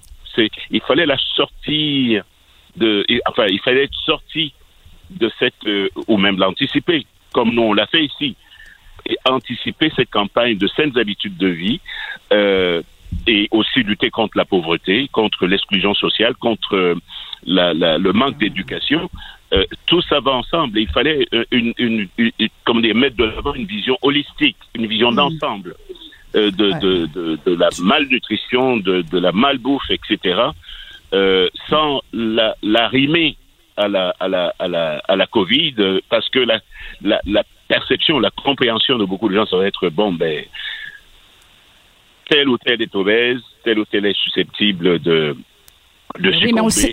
ben oui, Donc, mais c'est la réalité, c'est la réalité. Ce sont, des, ce sont des dangers ambulants. Euh, regarde même, ne serait-ce C'est la réalité. Entre, entre, entre, personnes qui ne sont même pas obèses, il euh, y en a un qui porte un masque, l'autre qui porte pas le masque. Regarde comment les gens se regardent en chien de faïence. C'est ça le c'est ça le danger. Hein? C'est mm. quand on, on, on, on renforce dans l'inconscient collectif des perceptions négatives qui peuvent euh, aggraver euh, les relations euh, entre les, les individus dans, dans, une ville, un pays, un village. Euh, ah bon, c'est pas facile, pas facile, pas facile. C'est difficile de non, faire non, des affaires. On, on, choque on tout le monde. Tout on, on, est d'accord sur une chose. Nous sommes d'accord sur une chose. L'enjeu de l'obésité en est un, surtout en Amérique du Nord, hmm. et il faut l'aborder de façon holistique, de façon globale, et l'aborder sérieusement, ne pas s'en servir euh, à des fins, euh, disons, euh, stratégiques électorales. Excellent. Mettez running, on va aller courir ensemble cet après-midi. Merci beaucoup, Maca. Il n'y a pas de quoi. À bientôt. Merci. C'était Maca Couteau que vous pouvez lire dans le Journal de Montréal. Caroline Saint-Hilaire. Pas d'enveloppe brune, pas de lobbying. Juste la vraie bonne radio, dans les règles de l'art. Cube Radio. Et euh, je vais faire la démonstration que je peux parler d'autre chose que de la politique. On va aller euh, jaser avec un humoriste, animateur, conférencier et, et, et, et à via tous maintenant coach de vie. Alex Perron, bonjour Alex. Allô, Caroline? Tellement contente de te parler. Je te, je te tutoie, je me permets, Alex, euh, parce que. ben, J'espère. Ben, écoute. Je, je, de toute façon, je vais te tutoyer aussi. bon, ben, excellent. Alors, euh, je suis dédouanée. Comment ça va, Alex? Euh, ça va très bien toi-même? Ben ça va très bien, ça va très bien. Écoute, euh, je, je, te pose la question parce que euh, la ministre de la Culture a invité les artistes, Alex, à se réinventer. Toi, comment tu te réinventes exactement? Bon, premièrement, cette notion de réinvention-là, me, écoute, tu me passes ça. Tu passes ça fort, hein? Exactement. Écoute, tu peux pas savoir à quel point ça me tape ses nerfs. Parce que, écoute, pour moi, se réinventer, là, c'est. Puis là, on parle de, de, de, de moi en tant qu'artiste, mais pour moi, ça vaut autant pour les restaurateurs, ceux qui travaillent dans un bar, en fait, pour tout le monde qui euh, ont dû repartir la machine après cette pandémie-là, en fait, en, en cours de route de cette pandémie-là. Pour moi, à la base, se réinventer, c'est quand nous, on décide de faire un choix un matin, de dire hey, moi, je veux euh, faire les choses autrement, puis je veux repartir, puis je veux réévaluer mes affaires, puis faire les choses d'une autre façon, ou du moins explorer d'une autre façon. Là, on est en temps de pandémie. On n'est pas dans la réinvention, on est dans la solution d'urgence. Euh, tu sais, je pense pas qu'il y ait un, un, restaurateur en ce moment qui s'est dit, oh, quel beau moment pour se réinventer. Non, on est plus en mode solution, puis des solutions d'urgence pour repartir la machine. Fait que ça, ça me gossait. Moi, on dirait que quand j'entendais ça, quand j'entendais Mme Roy dire ça, j'avais comme plus l'impression que ça sonnait un peu plus. Ben écoutez, on sait pas trop comment. Arrangez-vous un peu avec ça, puis on va trouver un beau mot pour englober ça au lieu de dire débrouillez-vous. Moi, c'est un peu comme ça que je l'ai vu, mais naturellement, oui, on est en mode solution, puis il faut parce qu'il faut repartir la machine. Mais pour moi, c'est pas ça de la réinvention. Mm-hmm. Et tu parles d'être en mode solution. Euh, Alex, je suis allée voir un peu partout. J'ai lu ton livre aussi. C'est, c'est, c'est hilarant. En fait, même si j'avais pas besoin de tes trucs, euh, c'est quand même très savoureux. euh, et, et, je veux, je veux comprendre ta démarche, euh, puis que les, les gens, d'après moi, veulent comprendre ta démarche. Qu'est-ce qui t'a amené à dire, bon, ben, j'ai envie de devenir coach de vie? Qu'est-ce qui t'a amené à ça? Mis à part que tes chakras t'ont parlé très, très fort, là. Exactement. Tout, faut vraiment s'écouter. Non, mais, tu sais, moi, c'est une parodie de coach de vie. Je m'amuse avec ça. Puis, en fait, j'étais, euh, je suis surpris à quel point, dans les, mettons, les dix dernières années, les coachs de vie ont ont pris d'assaut le, monde de la conférence. Il y a une dizaine d'années, on connaissait pas, du moins ici au Québec, là, c'est pas quelque chose de très présent. Là, maintenant, des coachs de vie, il y en a pour le succès, les affaires, le travail, la famille, les animaux de compagnie. Puis moi, ça, me fascinait d'explorer cette espèce de dimension-là, mais je suis pas dans le jugement. Je dis pas, euh, c'est-tu bon, c'est-tu pas bon? Moi, c'est pas ça qui m'intéresse. Ce qui m'intéressait, c'est de pousser la parodie de ça. Tu sais, en tant qu'humoriste, moi, c'est là où je voulais aller. Fait que j'en ai regardé une tonne autant des Québécois que des Américains pour me rendre compte que c'était souvent un peu la même base. C'est-à-dire que le coach de vie, il prend son vécu personnel, puis en jase et amène les gens à se questionner sur leur propre vécu. Ça, ça m'intéressait. Puis ça m'intéressait d'en faire euh, un spectacle d'humour. Fait que c'est sûr que mon spectacle, ça reste de l'humour, mais je l'ai vraiment écrit, packagé comme une vraie conférence. C'est-à-dire que euh, les gens s'adressent au-dessus. Tu t'es choisi. Tu fait ton premier pas dans ton vent de changement. Tu es ici pour changer ta vie. Fait que ça, j'aimais ça explorer ça. J'ai un mauvais PowerPoint sur scène où euh, j'explore les, des, bon, moi, comme j'adresse aux gens qui sont célibataires, ben c'est un lien avec ça. Mais c'était vraiment d'enrober ça le plus possible, comme ces vrais conférenciers-là. Puis je voulais que le show aussi soit dans des petites salles pour garder encore cette espèce de notion de, de, de conférencier-là. Puis je trouvais que c'est comme une autre façon. Bon, tiens, on parlait de réinventer tantôt, là.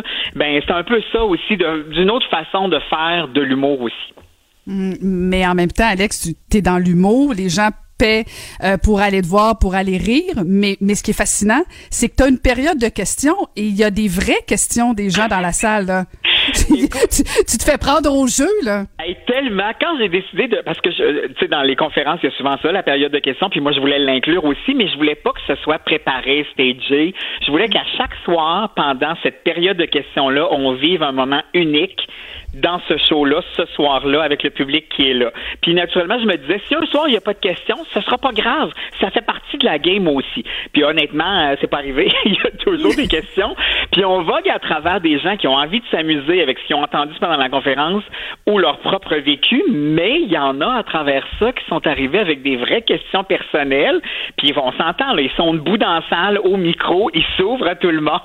Mais en même temps, je pense que c'est ça aussi l'amusement de ça. Puis pense que ça prouve à quel point les gens sont à l'aise, parce que s'ils vont prendre la parole au micro, c'est parce qu'ils le sont. Mais aussi, je pense que ça prouve à quel point, tu sais, l'amour, c'est universel au sens où, peu importe ton orientation sexuelle, ton âge, on cherche l'amour, puis quand on le trouve, on essaie de le garder. Mais il y a comme des lieux communs qui appartiennent un peu à tout le monde. Je pense que c'est ça que les gens aussi ont envie d'exprimer durant cette période de questions-là. Mais écoute, ça m'arrive de donner des pseudo vrais conseils. J'ai presque envie de te demander le pire conseil qu'on t'a demandé. ben malheureusement, je pourrais pas le dire à la radio. ah, ah c'est vrai, c'est vrai, c'est vrai. Ben écoute, appelle-moi après. Mais tu parles de tu, parles de chercher l'amour, Alex. Est-ce que tu l'as trouvé? Ben moi pas encore parce que tout bon coach de vie doit d'abord se consacrer au bonheur des autres. Ah, OK. tu te sacrifies pour la cause. Ben voilà, exactement. Je suis un peu le mère Teresa de l'amour, tu comprends? Ah, ah, ah, ah. ah. Je sais pas pourquoi, j'ai comme un doute. comment c'est comment c'est vivre un confinement tout seul, Alex? Hey, c'est drôle parce que je me suis beaucoup posé la question. Moi, je suis quelqu'un qui vit bien tout ça. Tu sais, il y a des gens qui ont besoin d'être entourés constamment. Moi, c'est pas mon cas. Je, suis vraiment quelqu'un qui, qui se débrouille tout seul puis tout ça. Naturellement, là, à un moment on commence cette année puis on veut avoir des contacts avec des gens. Mais je pense que c'est pas plus facile être tout seul confiné que d'être en couple confiné. Tu sais, je pense à des amis qui se sont retrouvés en télétravail à partager euh, soit la table de cuisine, le bureau, tout ça, les enfants un peu d'ingénieur. Fait que je pense pas qu'il y avait comme de solution idéale. Je pense que il y a celle qu'on essaie de trouver au jour le jour, puis plus on avançait dans cette espèce de, de réclusion-là. Là. Mm-hmm. Fait que tu t'en es sorti quand même. Mais c'est quand ah même difficile. puis il n'y a pas de situation idéale. Je veux dire, tu peux être en couple, effectivement, tu finis par te tomber sur les nerfs, mais d'être tout seul à un moment donné. Euh, je lisais, je sais plus trop où, à un moment donné, que toi, tu cours surtout sur un tapis roulant, mais là, pendant la pandémie, tu as couru dehors. Tu as presque aimé ça? Écoute, j'ai découvert ce plaisir-là. Moi, j'ai toujours Ah vraiment pas aimé courir dehors parce que j'aime ça sur le tapis roulant. Souvent, c'est là que je trouve mes idées, puis je réfléchis. Puis bon, tu te casses pas la tête, il n'y a pas de trottoir, il n'y a pas d'arrêt stop, il n'y a pas personne qui, qui peut te rentrer dedans. Mais là, naturellement, les gyms étaient fermés, puis je voulais continuer à courir. Fait que je me suis mis à le faire à l'extérieur, puis j'ai vraiment aimé ça. Même j'étais comme un espèce d'enfant là, de 7-8 ans qui veut pas rentrer à la maison quand ta mère, ta mère te call pour le souper. C'est un peu ça, naturellement content d'être dehors. Fait que là, j'ai continué. Écoute, honnêtement, je suis retourné au gym puis je fais du tapis roulant, mais j'ai gardé euh, quelques courses à l'extérieur puis j'aime bien ça. Fait que tu vois, même en temps de pandémie, on peut se découvrir des affaires positives. Là. Tu vois, tu peux te réinventer, Alex. On n'en fait- pas. à ta prochaine course, tu y penseras. Hey, Alex, je vais absolument te parler parce que, bon, tu as vu euh, les allégations contre Julien Lacroix, bon, les vagues de dénonciation qui courent un peu partout. Euh, tu penses quoi? Tu penses-tu que ça peut affecter euh, ton, ton univers de- du, du monde de l'humour? Ben, je pense que oui, inévitablement, ça, ça a une influence, mais en même temps, je pense qu'il faut que ça a sa place et ça doit se faire. Je pense qu'il y a des choses qui doivent changer euh, par rapport à ça, puis non seulement par rapport aux, euh, aux présumés agresseurs, aux victimes, mais par rapport à notre ré- réflexion par rapport à ça. C'est-à-dire, quand on a une boîte de gérance, quand on a des diffuseurs, quand on a des propriétaires de bars où, il y a des spectacles d'humour, il faut euh, devenir conscient de ça. Pour moi, la solution, elle passe, oui, bien seulement, bien sûr, les, les agresseurs puis tout ça, mais je pense aussi que collectivement, dans notre milieu de travail, faut repenser certaines affaires aussi. Puis on ne doit pas laisser passer ça sous prétexte qu'on fait une job, qu'on fait, qu'on a un bureau, qu'on a une salle. Ça peut pas être ça. Ça peut pas être ça l'excuse. Ça, ça a pas sa place. Fait que je pense que c'est difficile, c'est un gros, gros, gros moment à passer, puis je pense pas que ce soit terminé. Je pense que ce serait naïf de penser ça. Mais il faut réfléchir à ça, puis il faut surtout trouver des solutions pour ne plus que ça arrive. Du moins, en tout cas, le moins possible, parce que on peut pas être partout en même temps. Là. Mais si je pense à mon milieu de travail à moi, il y a des, il y a des consciences à rebrasser puis des idées à mettre en place. Mais, mais tu dis ça, puis euh, je voyais une déclaration que tu avais faite en 2018. Tu disais ça n'a pas de bon sens, il faut que ça arrête. Là, on est en 2020, on répète la même chose. Euh, je veux dire, ça date pas d'hier, euh, les allégations contre Julien Lacroix. Vous, vous, vous côtoyez ce, ce, ce gars-là, vous en côtoyez d'autres. Euh, tout le monde, on- est-ce que, on- est-ce que tout le monde n'est pas un peu complice, puis euh, on est silencieux? Mais pense qu'il y a quand même de ça. Moi, honnêtement, je, si j'avais vu quelque chose, puis je le dis vraiment sincèrement, j'ai pas été témoin de rien parce que puis je suis pas un coureux de jet set puis tout ça, fait que déjà ça évacue beaucoup de choses. Mais je pense que ce qui est en train de se passer, parce que la différence aussi, c'est que là, les gens passent beaucoup par les réseaux sociaux. Là, il y a une espèce de vent qui se passe, puis c'est correct. Mais effectivement, comme je le disais, c'est des mentalités à changer. Mais oui, on a un travail personnel. Je- moi, je, je réfléchissais, à ça et je me disais, si à partir de maintenant, la moindre chose, le moindre doute, je vais en parler, je vais prendre position. Ça va-tu changer de quoi? Je le sais pas, mais je pense qu'on a chacun notre part à faire là-dedans. Puis aussi, tu sais, je, lisais euh, ce que, ce que la réflexion de Rosalie Vaillancourt euh, suite à l'histoire de Julien euh, Lacroix, tout ça, où elle disait, tu sais, moi j'ai décidé de plus vouloir travailler avec lui, tout ça.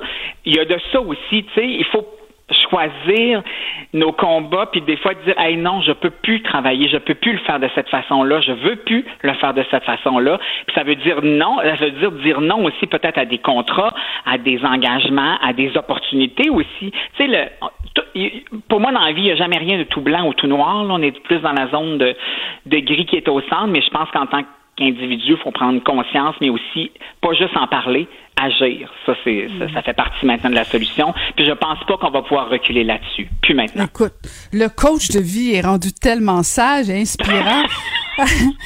ça fait presque peur, Alex. Écoute, si tu avais un, un- un- un conseil ou une recette à nous donner euh, selon ton livre pour bien réussir une relation amoureuse? Communication, ouvrez-vous, ouvrez-vous. Puis la dernière affaire que je voulais dire aussi par rapport à ça, là on est dans une belle période parce que grâce à la pandémie, il y a plein de couples qui ont explosé, donc il y a du nouveau potentiel et du matériel disponible. Mais pas pour toi parce que tu te sacrifies à la cause, bien Eh sûr. oui, c'est ça. Je vais commencer par caser les autres, après je penserai à moi. Quand est-ce qu'on peut te voir? Est-ce que tu as, des dates à venir? Euh, oui, faut, en fait, il faut aller sur evenco.ca, là, naturellement, avec euh, le- le- les variantes qu'on a maintenant dans l'ajout des, des, des places dans les salles, ça va varier. Moi, là, malheureusement, ça va aller euh, à septembre avant qu'il se repasse de quoi. Mais c'est correct, ça fait partie du processus. Puis il y a des dates qui s'en viennent, on va en rajouter aussi, mais tout le monde peut aller voir sur evenco.ca.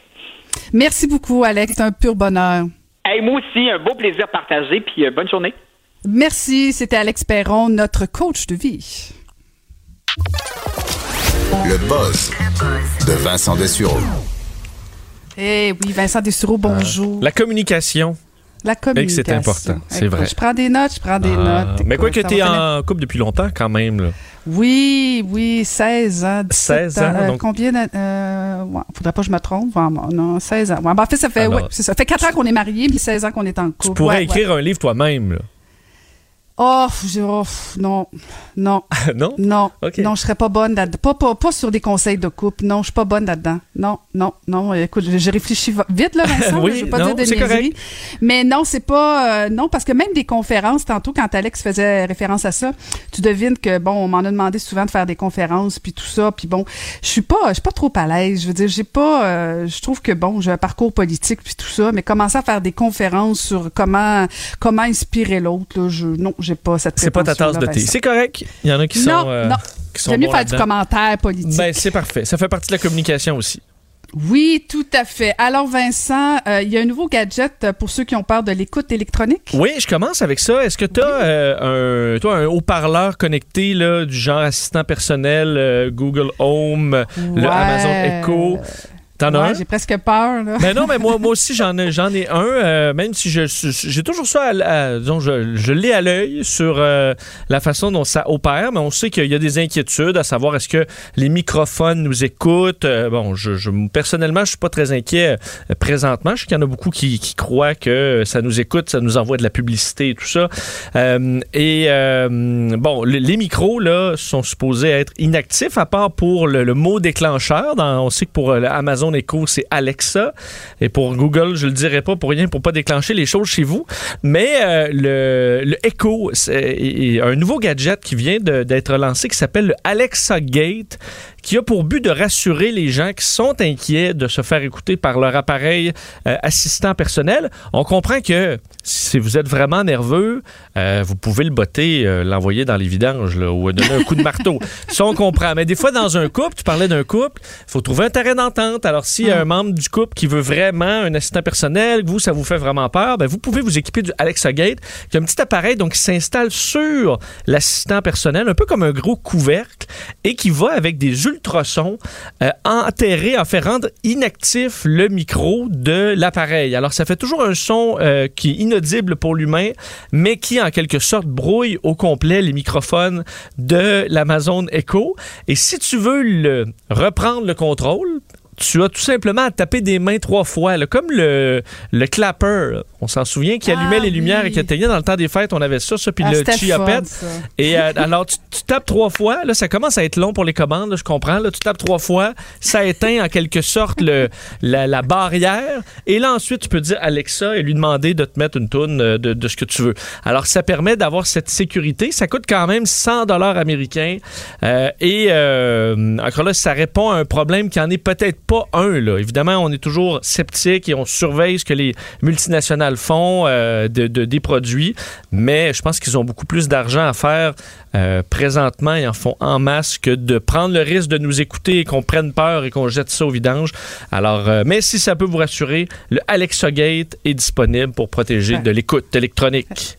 Puis la réalité, c'est que peut-être qu'ils nous écoutent aussi via nos ordis, nos téléphones. On peut élargir ben, la paranoïa. hein. En fait, souvent, on remarque qu'on parle de quelque chose et là, tu as une publicité, mais il Ben oui. faut comprendre que les algorithmes sont rendus tellement bons qu'ils n'ont même pas besoin de vous écouter souvent pour euh, voir l'intérêt parce qu'ils vont vous aller naturellement vous arrêter sur certaines publications qui parlent de ce qui vous intéresse et ça, le, système va le noter que vous êtes arrêté trois secondes sur la publicité de, euh, de laveuse. Alors, vous avez peut-être dit laveuse, mais c'est tout simplement parce que vous avez euh, arrêté ou parce que vous êtes allé magasiner un article. Alors, les systèmes sont rendus tellement précis que euh, souvent, ils, en fait, ils ont même pas besoin de nous écouter pour savoir ce qu'on a besoin et ce qu'on souhaite. C'est un peu triste. Hmm. presque épeurant. Et, euh, et euh, Vincent, c'est autour de l'équipe de Joe Biden de supprimer TikTok. Oui, un sujet qui est quand même récurrent, là, mais un petit rappel euh, donc rapide. TikTok, la, le réseau social chinois qui est en, vogue vraiment chez les jeunes, c'est une explosion. TikTok, c'est partout. si vous avez des jeunes là, au primaire, au secondaire, et mais il y a une inquiétude. Est-ce que TikTok prend de l'information sur nos téléphones pour l'envoyer au gouvernement chinois? On sait qu'on avait repéré que l'application mm-hmm. pouvait donner, avoir accès euh, à certaines données du téléphone. Eux disent que c'est, pas du tout pour faire de l'écoute ou quoi que ce soit, mais il y a toujours un risque. Joe Biden, euh, fait, leur, équipe euh, ont confirmé que pour tous les employés de la campagne de Joe Biden, autant ceux qui ont des téléphones de travail que les téléphones personnels, doivent supprimer TikTok. Alors, il n'y a pas de, pas de passe-droit. On comprend qu'il y a une paranoïa cette année sur l'élection présidentielle pour protéger ça le plus possible. On sait à quel point ça avait fait mal à Hillary Clinton euh, le dossier des courriels piratés. Donc, euh, on veut vraiment pas prendre de chance. On va supprimer tout ça pour montrer euh, patte blanche et ouvrir le moins de portes possible vers des abus. Alors, tout le monde va supprimer TikTok et on sait qu'on surveille des mouvements du président Trump sur le réseau social. Est-ce qu'il va être capable de le supprimer, de l'interdire aux États-Unis? C'est dans l'air. D'ailleurs, il paie pour une campagne présentement sur les réseaux sociaux pour signer une pétition contre TikTok qui est payée par l'équipe Trump. Alors, euh, on sait qu'on veut mousser aussi cette euh, chicane contre la Chine qui vend un peu euh, du côté des, des, partisans de Donald Trump. Alors, à surveiller, mais on voit que c'est pas seulement une, pas une invention de Trump, les inquiétudes sur TikTok, parce que même dans le cas démocrate, on décide de supprimer l'application. Alors, pas de petite danse pour Joe Biden. Ben non, puis de toute façon, euh, Vincent, comme tu le disais, là, c'est, beaucoup de jeunes. Jusqu'à quel point ces jeunes-là votent euh, ben, en aux élections américaines? Je me pose la même question parce qu'un qui utilise, celui qui utilise là, vraiment TikTok beaucoup, c'est Jack Meeting du NPD. Euh, ah Jack Meeting le fait des chorégraphies, les danses, ben et là il pointe parce qu'il y a des chorégraphies où tu pointes, et là il y a des mots qui apparaissent, et là il va faire apparaître des mots par rapport à une campagne politique ou des trucs de Justin Trudeau. et où c'est, je trouvais ça habile à la fois, mais est-ce que c'est, ça a quelconque utilité, sachant qu'un enfant de, 12 ans euh, qui voit Jack Meeting danser ne pourra pas de toute mm. façon voter pour lui avant euh, plusieurs années? Ben alors, je sais pas. C'est peut-être un. Disons. Un coup d'épée dans l'eau. peut-être un coup d'épée dans l'eau, effectivement. Et tu as du nouveau sur le port du masque? Oui, deux petites. Sur le, ben oui, un peu. Euh, en fait, une inquiétude pour les systèmes. On parlait de d'écoute électronique et de surveillance. Euh, semble que ce, ce, soit un gros problème, le masque, pour les, euh, les systèmes de reconnaissance faciale. On comprend ça va de soi un peu, mais ça se confirme. Les systèmes qui sont installés dans plusieurs pays, euh, dans plusieurs bon, euh, pans de notre vie, évidemment par rapport à la sécurité. On a ça entre autres dans les aéroports maintenant pour passer la douane. On va comparer entre autres notre visage dans euh, notre passeport et notre visage ben, qu'on possède, qu'on apporte à l'aéroport. Alors, il semble que le port du masque augmente le niveau d'erreur de façon dramatique. en fait, le niveau d'erreur passe de 5 à, à, entre 5 et 50% lors du port du masque selon euh, bon, l'Institut américain qui surveille ces euh, systèmes-là. Euh, on dit en général, les systèmes vont mesurer la distance entre plein de points dans notre visage. Donc, entre, notre entre nos deux yeux, entre la bouche et le nez et compagnie. Et quand on cache, surtout quand on cache le nez, donc quand on porte le masque correctement, ça fonctionne très peu. Et malheureusement, pour les systèmes, c'est souvent des systèmes coûteux. dire que c'est une industrie de plusieurs milliards. Alors, si on est pour porter les masques longtemps, il y a vraiment une inquiétude dans l'industrie euh, et euh, aussi dans le milieu de la, bon, des défenseurs de la vie privée qui se battent contre ce genre de système-là depuis plusieurs années, jugeant entre autres que si on n'est pas un homme blanc, euh, les algorithmes du genre sont, disons, plutôt mal faits, sont source d'erreur, particulièrement chez la population noire, les femmes également, donc il y a un taux d'erreur plus élevé. Alors avec le masque, est-ce que ça va poser encore plus problème? C'est possible, on est à corriger les algorithmes, voir si on peut faire avec ce qui reste, disons, de visible dans le visage. Mais si tu portes des lunettes de soleil, et un masque commence à avoir moins de points à part les deux oreilles. Et l'autre histoire euh, par rapport au masque, euh, on avait une inquiétude et Dr Arruda l'avait aussi, comme l'OMS à une certaine époque, de dire bon, si on dit aux gens de porter des masques, est-ce que ça va leur donner un faux sentiment de sécurité et ils vont négliger les autres mesures. Hein, on nous a répété ça, il faut donc c'est le lavage de mains et tout ça. Faut pas penser qu'en portant le masque, on est rassuré. On est, euh, on n'a pas besoin des autres mesures. Mais l'université de Cambridge et le collège royal de Londres arrivent avec une première analyse est-ce que les gens, parce que présentement, là, c'est pas juste euh, le, méchant docteur Arruda, 160 pays euh, imposent ou suggèrent le port du masque. Donc, euh, on analyse ce que les gens font et selon leurs résultats, il n'y a pas aucunement de perte là, d'autres façons de se protéger du virus lorsqu'on porte le masque. Au contraire, parce qu'on parle normalement de la compensation du risque. Donc, généralement, quand quelqu'un porte un casque, il va avoir tendance à rouler plus vite. Alors, c'est pas toujours plus sécuritaire, mais pas dans le cas du masque. Les gens, au contraire, sont plus conscientisés. Alors, pas d'inquiétude à ce niveau-là. Une inquiétude qu'on avait peut-être il y a quelques mois dans la santé publique, mais qui, euh, qui disparaît peu à peu. D'après moi, Vincent, on n'a pas fini d'en parler du masque. hein? Oh non, je pense. On prendrait même une petite pause des fois de quelques jours. hein. Oui, oui. Ben, prends une pause d'une heure, on t'écoute à C'est 13 bon. heures. Salut. Merci beaucoup, Vincent Des- Dessureau, qu'on peut écouter euh, dès 13 heures. Euh, Je vous laisse au bon soin de Michel Jean pour euh, suivre le bulletin de nouvelles à LCN. Et je vous dis merci beaucoup pour cette formidable émission. Merci à Cette émission est maintenant disponible en podcast. Rendez-vous dans la section balado de l'application ou du site cube.radio pour une écoute sur mesure en tout temps. Cube Radio, autrement dit. Et maintenant, autrement écouté.